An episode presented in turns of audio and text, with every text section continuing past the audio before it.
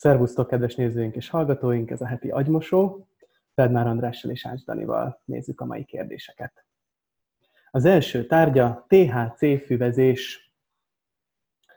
Kedves András és Dani, érdekelne a véleményetek a füvezéssel kapcsolatban.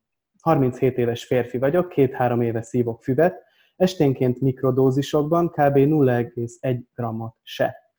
Leginkább tudattágító hatását élvezem, és a kreatív látásmód kialakulását. Jobban meg tudok nyílni magamnak és másoknak is általa. Tanulékony leszek. Nem tudom, hogy jó-e, amit csinálok. Függő vagyok? Bemagyarázom, hogy ez jó nekem? Barátnőm szerint ez csak elvesz belőlem, és nem én vagyok az, aki akkor beszél, gondolkozik, hanem a függő viszonyom a szerhez. De én határozottan úgy érzem, hogy pozitívan hat rám, és oldja a gátlásaim. Introvertált személyiség vagyok. Kevés embernek nyílok meg. A gyerekkoromat is úgy éltem túl, hogy bezárkóztam, szeparálódtam. Bipoláris anya, alkoholista apa. Tudom, a törvény tiltja a használatát a fűnek, de én csak pozitív dolgokat köszönhetek neki. Több, többre jutottam a problémáim megoldásában egy-két év alatt a fűvel, mint előtte bármivel. Megláttam magam, utaztam magamban, felébredtem, képes lettem változni és elengedni. Nézőpontot váltani és döntéseket hozni. Vagy ez csak illúzió? Nektek mi a véleményetek? A társadalom elítéli a használatát. Talán rámegy a kapcsolatom is. Köszönöm a válaszotokat. Üdv, Zoli! Hát szerintem mi nem a társadalomról beszélünk itten, hanem egy szerelmi háromszögről. Ezt azért mondom, mert a társadalom változik. Kanadában most már legális a fű az Egyesült Államokban, legális a legtöbb helyen. Úgyhogy a társadalom már nincs annyira ellene, változik. Azt csinál az ember, amit akar a fűvel. Viszont neked egy ilyen szerelmi háromszöged van. Van a barátnőd, vagy te, és van a fű. És ő féltékeny a fűre. Mert, mert te nem vele vagy, te nem őróla írsz nekem, hogy milyen jót tesz neked az, hogy ő az életedben van. Arról írsz, hogy milyen jót tesz neked a fű. Tehát a, a legfontosabb barátnőd az a fű. A hús és vér barátnőd az nem olyan fontos neked, mint a fű barátnőd. Hát persze, hogy ő baszogat ezért. Az is lehet, hogy ő téged kontrollálni akar, és addig nem, az, akkor, akkor az a játszma, hogy ha az orrodat piszkálnád, akkor azt mondaná, hogy amikor azt csinálod, nem vagy önmagad, és hagyd abba. És akkor neked engedelmeskedned kell. Hogyha ő azt mondja, hogy amikor befüveztél, akkor nem vagy te, akkor nem te beszélsz, hát akkor ő ezt honnan tudja? Az egész játszma arra mehet, hogy egy szadomazó kapcsolatot akar veled, és amíg te ezt eltűröd, ez is van. Hogy ő megmondja, hogy mit kell tenned, te engedelmeskedsz, vagy nem, és akkor ő büntet téged, vagy nem. Tehát az is érdekes. Még egy dolog jut erről eszembe, hogy általában, amikor valaki iszik, vagy füvezik, vagy drogozik, akkor, és a társa ettől szenved valamilyen oknál fogva, akkor én általában azt ajánlom, hogy ne, fók, ne fókuszáljanak a, a drogra, hanem fókuszáljanak a kapcsolatukra, fókuszáljanak arra, hogy kontaktban maradnak-e, vagy nem. Például leülök a feleségemmel, és elkezdek inni. Vagy ő.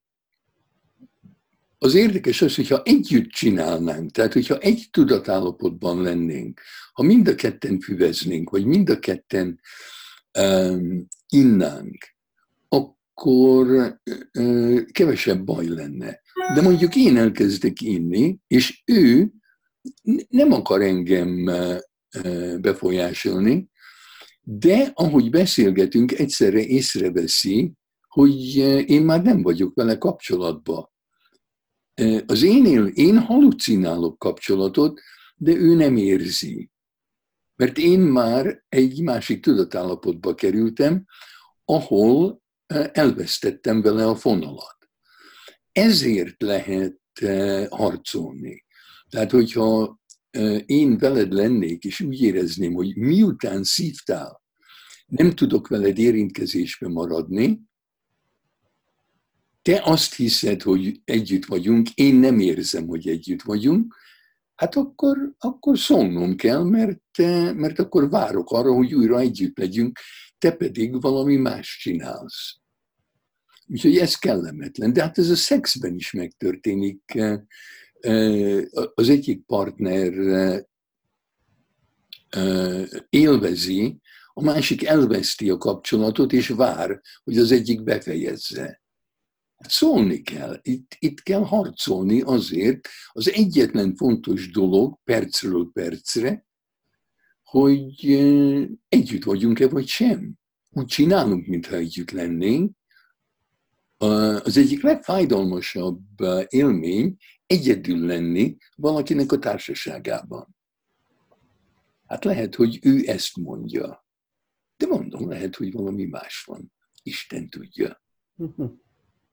Erről már beszéltünk te meg én egy másik alkalommal, de most nyilvánosan is szóba hozom, hogy akkor mi van, amikor megy hozzád mondjuk valaki terápiára úgy, hogy valamilyen szer hatása alatt van, hogy tulajdonképpen emlékszem, akkor valami olyasmit mondtál nekem, hogy te is olyankor a kapcsolatra figyelsz, hogy ha megvan köztetek a kapcsolat, ha nem annyira részeg mondjuk, akkor nem, nem zavar az téged, hogy, hogy hívott. Jól emlékszem?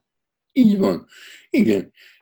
Amikor az egyik paciensem elment pszichiáterhez orvosságot kérni, és litiumot kapott, akkor utána abba kellett hagynunk a terápiát, mert miután elkezdte szedni a litiumot, nem tudtam vele kapcsolatba lépni. Ott volt, de nem volt ott.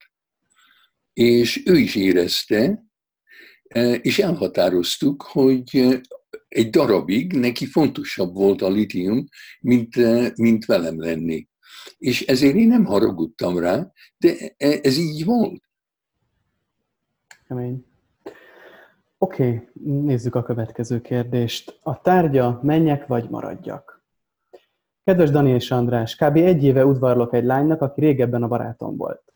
Mikor a dolgok kezdetén voltunk, rengetegszer elmondta, hogy maradjunk csak barátok, mert nem érez irántam semmit. Én viszont nem adtam fel, és mindenfélével kedveskedtem neki, próbáltam a kedvében járni, és boldoggá tenni őt. Kb. két-három hónapja csókolózunk, pettingelünk, és mondjuk egymásnak, hogy szeretlek. Viszont mikor megkérdem, hogy mi most már egy pár vagyunk, akkor mindig azt a választ kapom, hogy nem tudom. Nem vagyok biztos az érzelmeimben. És még számtalan bizonytalanságra utaló mondatot. Szeretném boldoggá tenni, már kérdeztem is tőle, hogy őt mit tenné boldoggá. A válasz nem tudom. Lehetséges, hogy valaki valóban ennyire bizonytalan? Vagy csak fél kimondani, mert nem bízik bennem annak ellenére, hogy mondtam, hogy elfogadom úgy, ahogy van? Mikor vele vagyok, tényleg érzem, hogy szeret, viszont mikor nem, akkor úgy érzem, hogy le se szar. Szerintetek mit kellene tennem? Folytassam a várakozást, és elfogadnom, hogy ő ilyen, vagy beszéljem meg vele, hogy keressen olyat, akibe szerelmes tud lenni, én pedig keresek olyat, aki úgy szeret, ahogy én akarom. Egyszer megpróbáltam az utóbbit, de akkor sírt és magát hibáztatta ezekkel a szavakkal. Más lány örülne, ha ilyen fiúja lenne, de én nem érzek semmit, mert hülye vagyok. Üdv, egy szeretetre vágyó fiú. Hát talán, talán te egy szeretetre vágyó fiú vagy, talán nem a, a sztórid inkább azt mondja, hogy egy, a szeret, egy a szeretettől rettegő fiú. Hogy mondhatod, hogy te szeretetre vágyol? Hogyha tényleg, nézd, hogyha én azt mondanám, hogy hat hónapon belül egy olyan nővel akarok lenni, aki engem lelkesen szeret, akkor abban a pillanatban, amikor találkozom valakivel, aki eh, nem lelkes, sőt, aki azt mondja, hogy nem érez semmit, hát hogyha tényleg hat hónapon belül egy szerető nővel akarok lenni, akkor azonnal elköszönök. Következő. Az élet rövid. Tehát inkább úgy tűnik, hogy mellette horgonyoztál ki, mert úgy tűnik, hogy itt nem kell félned attól, hogy a másik elárasszon a szeretetével vagy a vágyaival, hiszen nincs semmi. Ha én lennék te, akkor azon tökölnék, és esetleg elmennék valakivel beszélgetni erről, hogy ez miért, ez miért ismerős nekem, hogy nekem kell valakit szeretet, az én szeretetemmel szeretetre szítani, mint hogyha egy kis parázs van, és nekem kell tüzet csinálni belőle. Hát ha tényleg melengetni akarom magam, miért nem megyek oda, ahol már van tűz? Hát ez egy kicsit furcsa, nem gondolod? Ja. És hogyha mondjuk az a válasz, hogy hát beleszerettem, az ember nem gondolkodik utána már, hogy most akkor mi van. Na, de... Balesetért. Persze, persze. De, de ez nem az első baleset, és akkor itt, itt kell elgondolkodni, mert valószínűleg az első baleset korábban volt. Talán amikor megszületett az illető. Az Alice Miller, a, a svájci pszichiáternő, gyakran említette a könyveiben, hogy ha nagyon beleszeretek valakibe, az, az, az nem csak egy csoda, ott, ott van mindenféle mechanizmus. És hogyha nem élvezem a kapcsolatot, hanem élvezem a kapcsolatot azzal a nővel, akibe beleszeretek, az azért van, mert ez a nő pontosan úgy kínoz engem, mint ahogy az anyám kínozott, amikor pici voltam. És akkor, akkor, akkor mi van? Hát akkor nem lehet csak azt mondani, hogy ja, beleszerettem. Hát azért szeretett bele, mert azonnal öt percen belül érezte, hogy na, itt van az anyámnak, itt van valaki, aki, aki, aki olyan tehetséges, olyan adottságai vannak, hogy, hogy ez a nő pontosan ugyanúgy fog engem kínozni, mint az anyám kínozott, mikor pici voltam. Hát jó, hát ha ez kell, engem nem zavar. Ja, azt hiszem, hogy magyarul is megjelent az ő könyve, a tehetséges gyerek drámája, azt hiszem az az, amiről beszélünk. Oké, okay, nézzük a hármas kérdést. Kedves András és Dani, rájöttem, hogy valaki folyamatosan hipnotizál engem. Annyira befolyásol, hogy azt se tudom néha, egy vágy az enyéme, vagy az övé. Sőt, a saját vágyaimat másodlagosnak érzem hozzá képest. Nagyon erős személy, sikeres, sok embert irányít, így vidáman, boldogan. Ez egy ideig nem okozott problémát, ő ugyanis a testvérem. És szoros családi életben megfelelt az ő iránya nekem is. De már mindkettőnknek van saját családja, gyerekeink. Egyszerűen mindenben jobbnak tartom az életét, mindenét érdemesebbnek erre a világra. Ő úgy irányít engem és a teljes kapcsolati hálónkat érthetően, hogy az ő családjának legyen jó. Eddig ezt ezt egész jól bírtam, de a házasságon válsága rádöbbentett, hogy ez mekkora őrület. Sose leszek ő. Sok kudarctól megóvott, hogy nem a saját vágyaimat éltem meg. Úgy érzem, elveszi tőlem mindenem. Hajnalban jön a pánik, hogy mit tettem, teszek azokkal, akiket szeretek. Hogy lehet egy ilyen hipnózisból épségben felkelni? Ha menekülök, elkerülök, sérül, borul mindenki mindenem. Hisz eddig ők egy olyan iránytűhöz állították magukat, amin hamis, ami hamis pólust mutatott. Köszönöm a válaszotokat, Lana, 40 éves. Hát van valami, az biztos. És te így fogalmaztad meg. Hipnózis. Én nem hiszem el. Valahogy másképp kellene ezt megfogalmazni, és beszélgetni kellene arról, hogy mi a helyes megfogalmazás. A fenomenológia arról szól, hogy akkurátusan írjunk le egy helyzetet, hogy pontosan ki csinál mit kivel. Nem, hogy ez történik, meg az történik, és abban a pillanatban, amikor helyesen írjuk le a helyzetet, abban a pillanatban, amikor megtaláltuk azokat a szavakat, amik valóban odaillenek, akkor megváltozik a szituáció. Tehát egy egész terápia abból állhat, hogy na mi van, és akkor próbáljuk akkurátusan leírni. És amikor megvan, akkor minden megváltozik, és akkor újra megpróbáljuk, na most mi van? És most mi van? Az biztos, hogy amit te írsz, az nincs.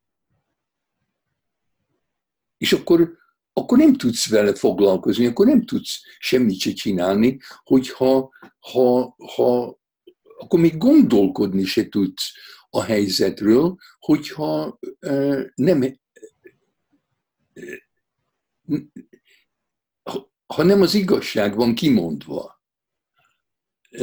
Többször jut eszembe egy svájci dráma, ahol a királynő, akit nagyon bántottak, találkozik a bántalmazójával, és belenéz a szemébe, és azt mondja, hogy tudtad ezt, mindezt velem megtenni?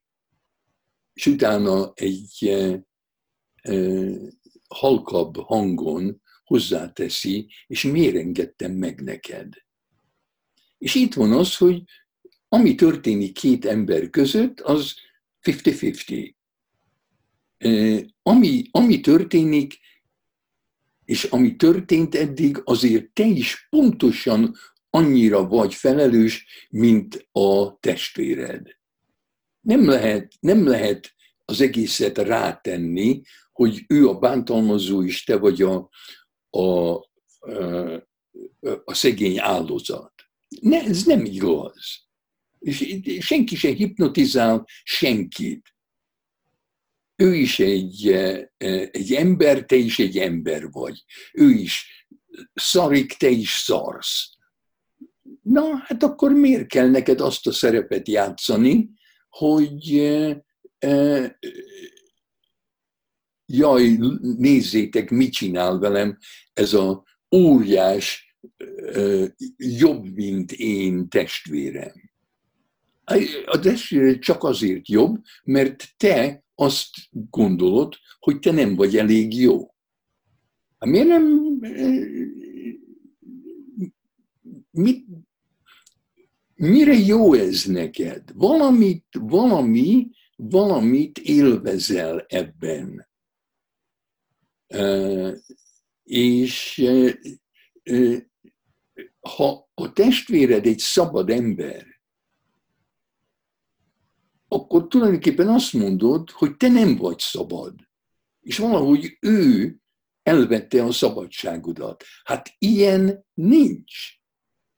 Ezt nem lehet emberileg megtenni. Csak úgy, hogy mondjuk fegyverrel, vagy, eh, vagy kötéllel, vagy lánccal, vagy, eh, eh, és ilyen nincs. Szavakkal, hát változtasd meg, ahogy te vagy vele. Abban a, abban a pillanatban, amikor te másképp vagy vele, mint eddig, nem tud úgy lenni veled, mint eddig volt. Tehát gondolkozz azon, hogy mi minden tehetnél, amit eddig nem tettél, hogy miért nem használod a szabadságodat. Olyan nincs, hogy hát nem tehettem mást, mint. Dehogy nem. Szabad ember vagy. Na, hát usgyi. Tetszik, ahogy erről beszéltél a fenomenológiai beszélgetésről, hogy most mi van, most mi van, hogy ez nem egy ilyen probléma megoldó beszélgetés, hanem egy, egy végtelen játék lehet, egy végtelen beszélgetés. Így van. Fátyol, minden fátyol mögött van, és egy ilyen diagnózissal, mert tulajdonképpen akkurátusan a diagnózis azt jelenti, hogy átlátni valamin. Tehát amikor helyesen leírjuk a helyzetet, akkor egy fátyol eltűnik. De végtelen számú fátyol van. Hát olyan nincs, mint, mint hogy, hogy, hogy nincs megvilágosodás, hogy, hogy ennek nincs vége, ezt az ember addig csinálja, amíg él, vagy amíg meg nem unja. Ja, és, és, és ha a folyamat, ha ez jó, ha jó ez a beszélgetés, az már lehet, hogy már maga annyira kielégítő, mint hogy Igen. akkor találunk-e célokat, vagy nem. Ja. Oké, okay, um, még van idő egy kérdésre. Olvasom. Sziasztok! Az a problémám, hogy legtöbbször nem tudok szex közben ellazulni és átadni magamat az élménynek. Szinte minden együttléttel együtt jár egyfajta szorongás is. Folyton monitorozom és kontrollálni akarom magamat, mert attól tartok, hogy nem, hogy nem lesz kellően erős erekcióm. Ez néha egy önbeteljesítő jóslattá válik, de ha az erekcióval nincs is gond, akkor is gyakorta úgy érzem, az aktuson kívül rekedtem. Képtelen vagyok olyan extázisba esni, úgy kizárni a külvilágot, mint a partnereim.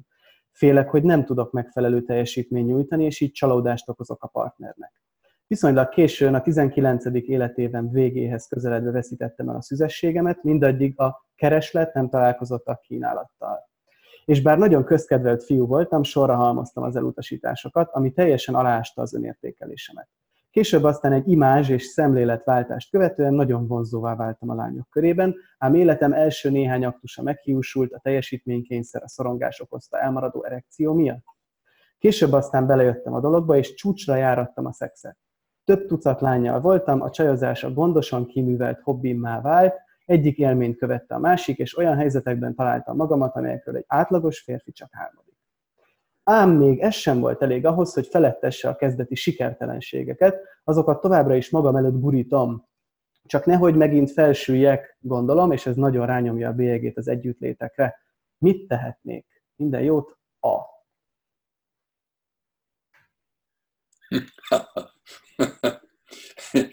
Nem tudom, hogy handsex, vagy panaszkodsz. Na mindegy. Hát...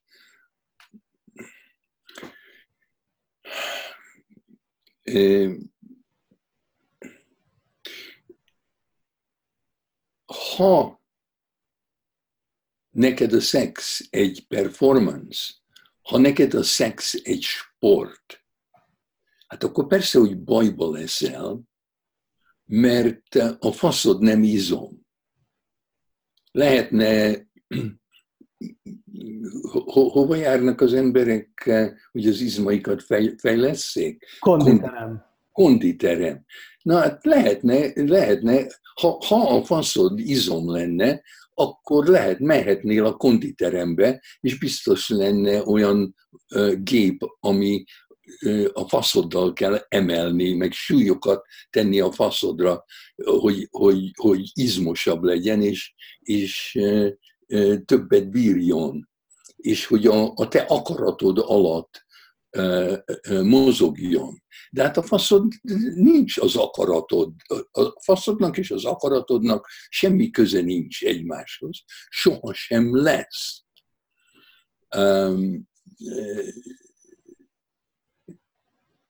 És ez nem véletlen szerintem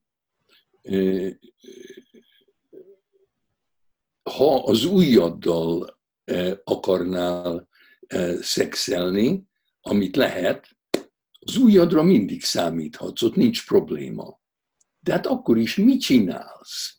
Mi, mi, mi, te szexnek nevezed, de van ennek, amit te csinálsz, bármi köze a szexhez?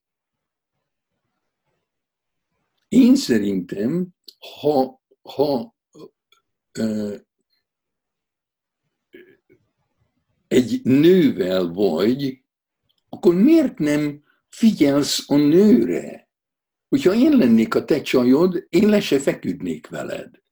Vagy abban a pillanatban, amikor észreveszem, hogy te nem rám figyelsz, hanem valami fantáziád van, amiben neked kell egy bizonyos uh, módon uh, megnyilvánulnod, hát akkor azonnal fölöltöznék és ott hagynálak.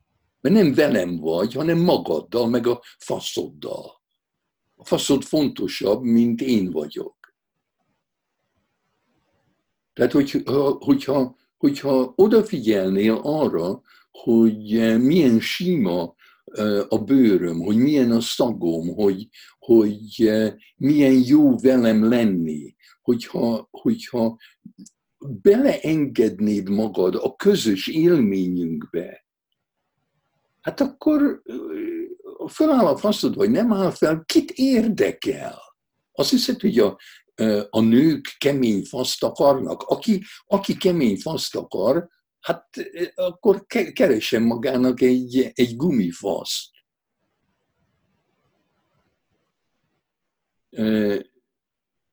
Én szerintem a, a szex optimális, amikor nincs cél.